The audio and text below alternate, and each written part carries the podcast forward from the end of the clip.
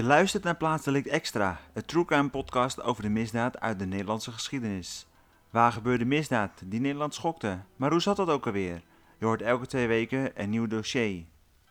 Meer vind je op mijn Instagram pagina plaats.delict podcast.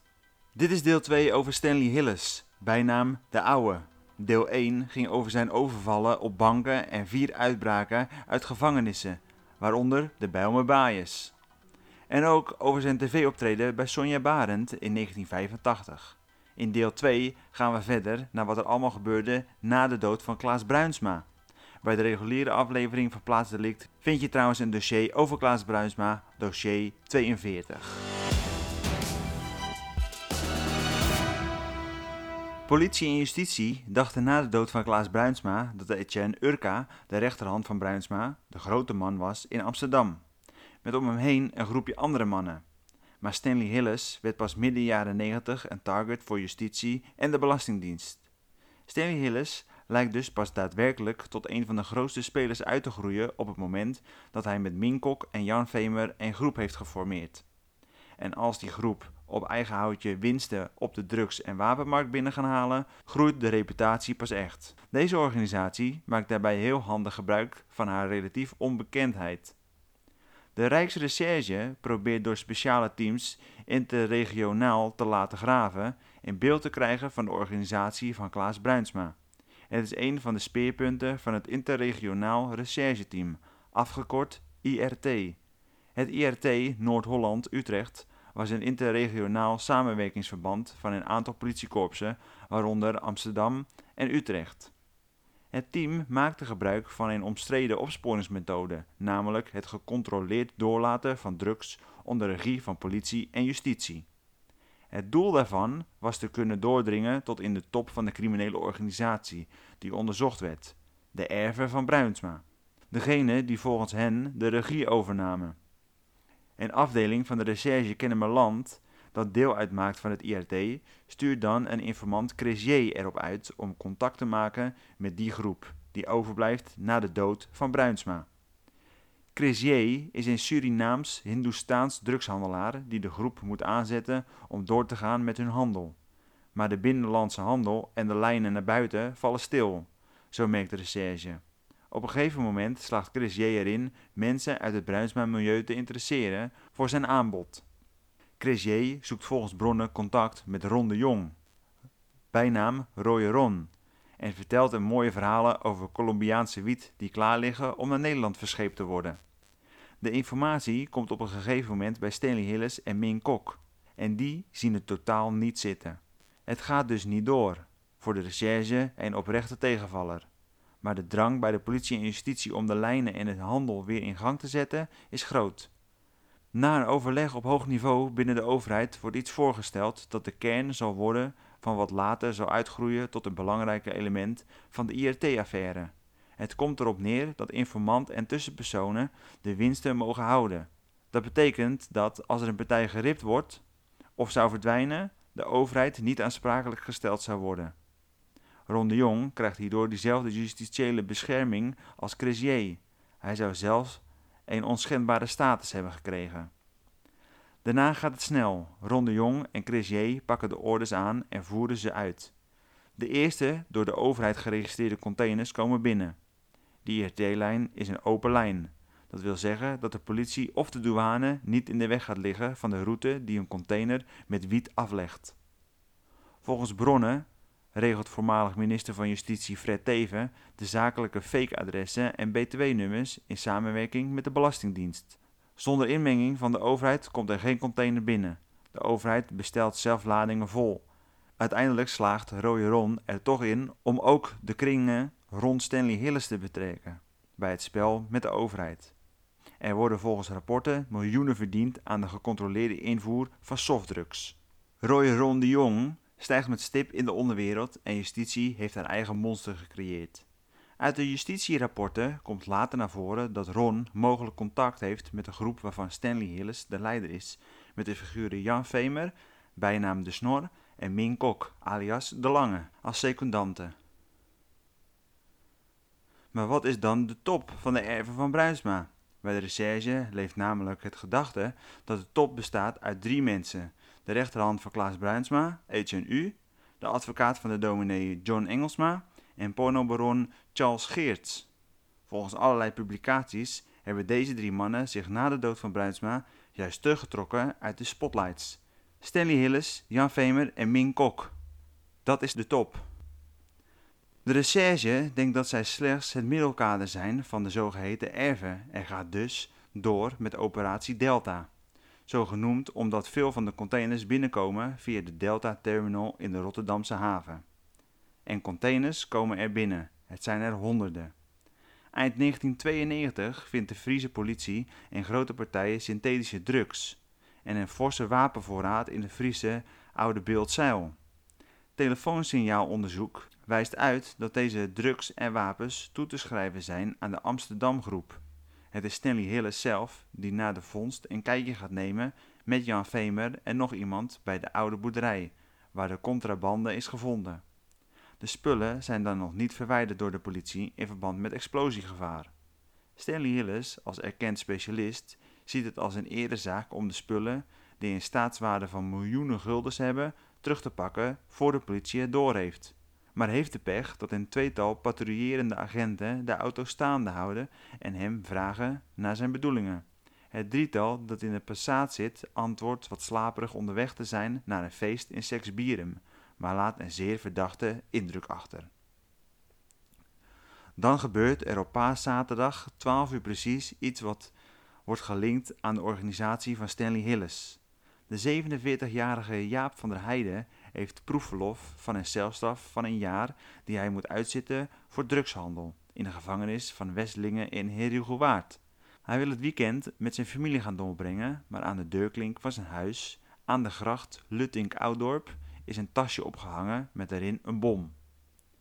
Die gaat af zodra Jaap van der Heijden zijn sleutel in het slot wil steken.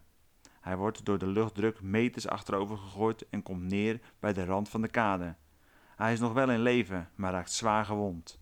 Omwonenden verklaren later dat zij na de klap een vuurbal over de gracht hebben zien rollen en tegen de gevels van een seksshop en een boekhandel uiteenspatten. Ruiten sprongen door de enorme luchtdruk. Jaap van der Heijden is in shock, hapt naar adem en probeert nog overeind te komen. Een van zijn schoenen is door de klap aan de andere kant van de gracht beland. Hij loopt zware brandwonden en gebroken ledematen op en wordt naar het ziekenhuis in Alkmaar gebracht. Hij overlijdt later in het brandwondencentrum in Beverwijk. In de loop van het onderzoek wordt meer bekend over de toedracht van de aanslag. Jaap van der Heijden is geliquideerd met behulp van 200 gram Semtex, dat via een ontstekingsmechanisme en het signaal van een afstandsbediening tot ontploffing is gebracht waarschijnlijk door iemand die aan de overkant van de gracht op het dak van een pand op de uitkijk heeft gestaan. Vanuit de gevangenis in Herugewaard is Van der Heijden die dag opgehaald door een kennis. Ze zijn niet alleen.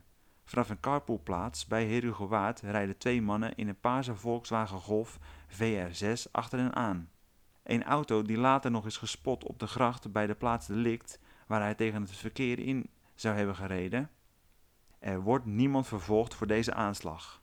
Twaalf jaar na de moord in Alkmaar komt bij de criminele inlichtingeenheid, de CIE, wel een tip binnen van een informant over de plaats waar de afstandsbediening van het explosief in het water is gegooid en die daar ook wordt gevonden.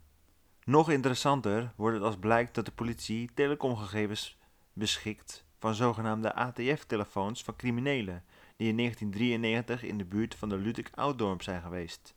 De ATF is de allereerste mobiele autotelefoon de recherche heeft daarom een concreet idee over wie de aanslag op zijn geweten moet hebben. De criminele groep rond Ming Kok. Die zou erachter zijn gekomen dat Jaap van der Heijden met de politie praat. Ming Kok zou samen met Jan Vemer op de uitkijk hebben gestaan op de brug bij Jaap van der Heijden's huis. Ook zou de zeer machtige drugscrimineel Stanley Hillis op die middag in de buurt van het adres zijn geweest. Zo blijkt uit de telefoondata. Hij beweegt zich vanuit Amsterdam naar Alkmaar en weer terug. Later zou naar voren komen dat Stanley Hillis de aanvoerder was van een ecstasy-bende waarin Minkok en Jan Vemer de rol van aannemers hadden. Een Amsterdamse drugscrimineel die gelieerd is aan de bende, Jules G., alias de bomlegger, zou, ja, juist, de bom hebben gelegd. Bij de aanslag in Alkmaar is nooit duidelijk geworden wie hier verantwoordelijk voor is. Er blijft tot de dag van vandaag onopgelost. Aan Jules G. kan het niet meer worden gevraagd. Hij wordt in 2003 in Amstelveen met kogels om het leven gebracht door twee mannen op een scooter. De organisatie van Stanley Hillis deden ook aan vele vormen van contra-observatie in de IRT-tijdperk. Zo waren er bijvoorbeeld speciaal geprepareerde portofoons die afgingen zodra er een netwerksignaal of frequentie van een agent in de buurt stond. Sommige portofoons waren afgesteld op 100 meter, andere op 50 meter, zodat ze precies konden inschatten hoeveel tijd ze nog hadden. Stanley Hillis is vooral bezig met het nakijken van apparatuur. Hij is een soort chef technisch onderhoud. Want er waren namelijk weinig criminele activiteiten aan hem toegeschreven in al die jaren dat het IRT speelde. Hij weet zich goed uit de schijnwerpers te houden. Overvallen op banken mocht hij niet meer plegen van Klaas Bruinsma en dat deed hij ook niet meer na 1989. Technisch onderhoud kan dus het bouwen van een ecstasy-lab betekenen, maar ook het nakijken van verdachte apparatuur. Ze maken zich geen enkele illusie, want als de crimineel superinformant Cresier een PTT-bestelbusje bezorgt, ruikt Stanley Hillis onraad en Minkok ook. Mannen uit de organisatie die langskomen op het bouwterrein van de oude mopperen mee. De bus, daar zit een luchtje aan. Stanley Hillis duikt in de wagen op zoek naar afluisterapparatuur. Hij haalt de hele bus overhoop, gooit alle vloermatten eruit, scheurt de bekleding los en loopt van onder met een lamp de motor na op zoek naar iets ongewoons. Na niets te hebben gevonden is hij heel even van zijn stuk. Niet dat hij denkt dat het verkeerd heeft gezien, maar meer omdat hij even niet weet waar de recherche de apparatuur heeft gestopt. Want dat er iets in de bus zit, staat volgens hem vast. Na een ingeving pakt Stanley Hillis een apparaat waarmee je elektriciteitsvelden kunt meten, een paraboolsensor, en vraagt Min Kok een stukje met de bus te rijden. Zelf neemt Stanley Hillis achter in de wagen plaats. Vanaf het moment dat de bus in beweging komt, slaat het apparaat van de oude aan. Hebbes. De afluisterapparatuur was vernuchtig in elkaar gezet. De recherche had een soort dynamo in de as van de wagen geplaatst voor de stroomtoevoer van de microfoon. Iedere keer als je een stukje rijdt met die wagen, sloeg die dynamo aan en zond hij een signaal uit. Halverwege de jaren 90 stort de interregionaal rechercheteam in. Het IRT stopt en komt de parlementaire enquête.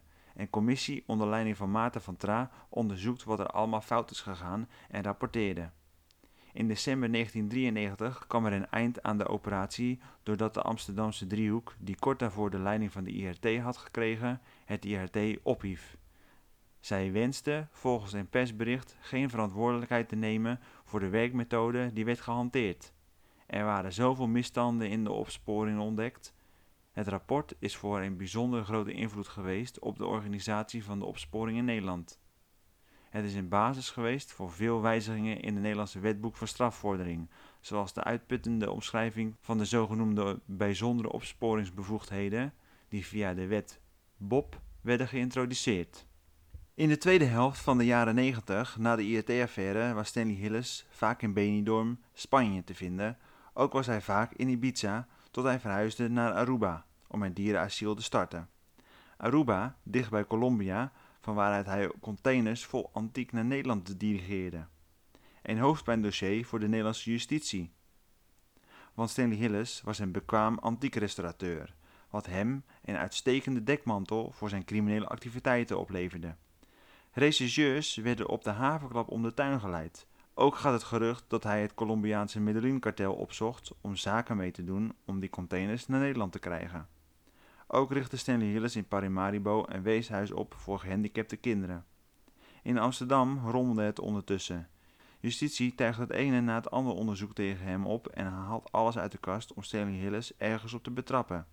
Hij krijgt 24-7 regisseurs achter hem aan. Er is geen enkele crimineel zo actief gevolgd als Stanley Hillis. Toch moet daarbij worden aangetekend dat er in praktijk zelden wat van die investeringen terechtkomt. Hillis is in de jaren voor de overheid zo ongrijpbaar als een aal, wat het vermoeden wekt dat hij banden heeft op hoger niveau. Volgens justitie vormt Stanley Hillis tijdens de overgang naar het nieuwe millennium samen met Willem Holleder en Dino Sorel een criminele trojka die zijn weerga niet kent in de Nederlandse misdaadgeschiedenis. Op 23 september 2000 heeft Jan Vemer op de Haarlemmerdijk een afspraak met iemand. Jan Vemer, ook wel Ome Jan of ook de Snor genoemd, had na deze afspraak een andere afspraak met Peter Raap alias Piotr, de bodyguard van Stanley Hillis, en Ferry de Kok, oud Penose, tegenwoordig paparazzo. Samen met hun aanhang gaat hij een feest vieren in het restaurant van de beroemde Okura Hotel. Het plan is om een dag later naar de Spaanse zon af te reizen, maar eerst nog een zakelijke vriend spreken. Hij parkeert zijn Volkswagen Golf op een van de weinige plekken in de straat. Hij belt met zijn ex, maar ondertussen loopt een gehelmde man naar de zijkant van de auto en beschiet hem met een Beretta 92. Jan Vemer is op slag dood. Zijn bebloede hoofd valt op het stuur. Het kopstuk van de Amsterdamse onderwereld is 56 jaar oud geworden. Een pikant detail is dat op dat moment op ongeveer 70 meter van de oude woning van Stanley Hillis is geliquideerd. Stanley Hillis zit immers sinds de vroege jaren 90 op Haarlemmerdijk 143, waar hij een antiekhandel runde. Volgens niet te checken informatie zou Stanley Hillis er op het moment van de moord op zijn oude compaan uit het raam hebben staan kijken. Jan Vemer zou volgens geruchten een informant van de politie zijn geweest en geld hebben gepikt. Ook boterde het niet tussen Stanley en Jan. Is Jan Vemer daarom vermoord? Maar wie de opdracht hiertoe gaf, is nog altijd onduidelijk. Evert Hingst, de advocaat van Stanley Hillis, schrijft op 31 maart 2005 in een fax naar de oude dat het Openbaar Ministerie denkt dat Stanley Hillis betrokken is geweest bij de moorden op Jan Vemer, Danny Leclerc, George Plieger, Michael Vane, Ruud van Efferen, Jules G. en Henk Boom. Justitie heeft sterke vermoedens dat hij ook betrokken is geweest bij de geruchtmakende bomaanslag op de Alkmaarse drugshandelaar Jaap van der Heijden. Hij is tot 2006 nog niet eerder als verdachte gezien. Dat zijn vooral Jan Vemer en Min Kok geweest. Dat de politie bij Stanley Hillis uitkomt, heeft waarschijnlijk te maken met die fax van Evert Hingst, voormalig fiscalist van Stanley en Min Kok. Tegen Stanley Hillis liep vanaf 1995 een ontnemingsvordering. Justitie legde destijds beslag op zo'n tiental antieke auto's die op het terrein van Hillis boerderij in Purmerend stonden. Stanley Hillis liet het er niet bij zitten en is gaan procedure tegen de Belastingdienst. Die zaak heeft tien jaar geduurd. Evert Hingst heeft die belastingzaken in de loop van 2005 voor Stanley Hillis succesvol afgerond. Op 31 oktober 2005 om kwart over zes avonds komt Evert Hingst thuis op zijn scooter en vanuit een Jeep Cherokee wordt hij onder vuur genomen voor zijn huis in de Gerrit van Veenstraat. Hij sterft door twee kogels in zijn hoofd en twee in de buik. De daders ontkomen. De politie vindt de uitgebrande jeep later die avond op de stationskade in Amsterdam. Op het moment van de moord staan de bewakingscamera's gericht op het plaatsdelict. Die camera's hangen aan de muur van een huis dat naast de woning van Evert Hink staat en hebben de liquidatie haarfijn geregistreerd en opgenomen. Die videorecorder staat in het huis dat wordt bewoond door Stanley Hillis. In zijn werkkamer zit hij te kijken naar de beelden van de liquidatie van Evert Hingst. Het fascineert hem mateloos hoe Evert aankomt op zijn scooter, hoe een zwarte jeep staat te wachten en hoe uit de jeep een man stapt en hoe die man schoten lost op de ex-advocaat. Evert belandt tussen de vuilniszakken. Een detail waarover John Mierenmet de avond na de moord telefonisch in de misdaadprogramma van John van de Heuvel nog zal opmerken dat Evert Hingst nu precies terecht is gekomen waar hij hoort, tussen het vuil. Tussen 2005 en 2011 zat Stanley Hillis geregeld in Aruba en Nederland. Min Kok zat tot 2007 vast voor het smokkelen van wapens. In 1990 wordt Donald Groen door Min Kok geïntroduceerd in de organisatie van hem en Stanley Hillis. Donald mocht in de jaren beginnen als chauffeur van de oude. De laatste jaren van Stanley Hillis' leven hadden ze goed contact. Op zaterdagmiddag 19 februari 2011 loopt Donald Groen met zijn vrouw door de Amsterdamse binnenstad. Beetje winkelen, kijken naar mooie dingen, ergens een kopje koffie drinken. Bel de ouwe ineens op. De speciale lijn die hij en Donald Groen hebben. of Don tijd heeft om even naar de afgesproken plek te komen. Donald Groen zegt dat hij er binnen 10 minuten is. De afgesproken plek is altijd de Viseustraat geweest. Als ze aankomen parkeert Groen de auto 100 meter verderop. Hij loopt een stukje naar de afspreekplek. De vrouw van Groen blijft in de geparkeerde auto zitten. De oude ziet hij in de verte staan, tegen zijn rode Mitsubishi. Er volgt een korte begroeting en Donald maakt aanstalten om een eindje te lopen met Stanley. Dat doen de mannen bijna altijd. Tijdens die wandeling bespreken ze dan zaken. Zo ben je moeilijk te volgen voor mogelijk afluisterapparatuur. Donald Groen merkt dat Stanley Hillis niet automatisch met hem meegaat. Hij wil tegen zijn auto geleund blijven staan, maar Donald praat liever nooit in de buurt van een auto. Hij kan wel behangen zijn met afluisterapparatuur. Kun je komende maandag afspreken hier? zegt Stanley. Natuurlijk, zegt Donald Groen. 12 uur? Op maandag 21 februari 2011, om iets voor 12 uur in de middag, rijdt een oude, vermoeide en aan jicht leidende man in zijn donkerrode Mitsubishi Pajero door de Amsterdamse Viseustraat. Aan het stuur van een Britse auto, het stuur bevindt zich namelijk aan de rechterkant van de wagen, zit Stanley Hillis. Om 12 uur precies heeft hij een afspraak met Donald Groen. Maar Stanley Hillis is van de oude stempel en houdt niet van te laat komen. Hij is liever ergens vroeger dan later, dus rijdt hij langs de parkeerplaatsen in de Viseustraat. Het is er druk. Er is amper een parkeerplek te vinden. Maar net als hij aankomt, rijdt er een auto weg van een plek naast de aanhanger met de tekst Willemse betonboringen Zaandam. Achter de auto van Stanley Hillis staat of stopt dan een grijze Volkswagen transporterbus. Daaruit stapt een man die naar de rechterzijkant van de auto van Stanley Hillis loopt en zonder omhaal begint te schieten op Stanley. In totaal worden er 37 kogels afgevuurd. Stanley Hillis heeft geen enkele kans. De schutter krijgt alle tijd. Hij is in totaal drie keer met Stanley bezig. Hij schiet, keert vervolgens terug naar de Volkswagen Transporter om te herladen. Hij loopt daarna weer naar Stanley Hillis wagen om, zo wordt algemeen aangenomen, nog een salvo af te vuren.